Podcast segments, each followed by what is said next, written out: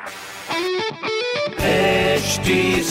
Cast आप सुन रहे हैं एच डी स्मार्ट कास्ट और ये है लाइव हिंदुस्तान प्रोडक्शन हाय, मैं हूँ फीवर, आरजे, शेबा और आप सुन रहे हैं कानपुर स्मार्ट न्यूज़ और आज मैं ही दूँगी अपने शहर, कानपुर की ज़रूरी खबरें। सबसे पहली खबर यह है कि भारत बायोटेक द्वारा निर्मित नेसल कोविड वैक्सीन का कल कानपुर में पहले दिन सिर्फ़ 30 वॉलंटियर पर ट्रायल किया गया। अगली खबर यह है कि सरसैया घाट पर प्रस्तावित जो पुल है, वो चार लेन होंगे, लेकिन इसका स्ट्रक्चर छह लेन का बनाया जाएगा, ताकि भविष्य में विस्तार की संभावनाएँ रहे। बड़ा ही फ्यूचरिस्टिक इसको प्लान किया गया है। अगली खबर यह कि रिंग रोड की भूमि अधिकरण की नोटिस सितंबर के अंत तक होगी जारी। इस अधिकरण में कानपुर नगर के 173 गाँव को शामिल किया गया है। इस तरह की खबरों के लिए पढ़ते रहिए हिंदुस्तान अखबार। कोई भी सवाल हो ज़रूर पूछिए फेसबुक इंस्टाग्राम और ट्विटर पर। हमारा हैंडल है at the rate H T और इस तरह के पॉडकास्ट के लिए log on to W W W dot H T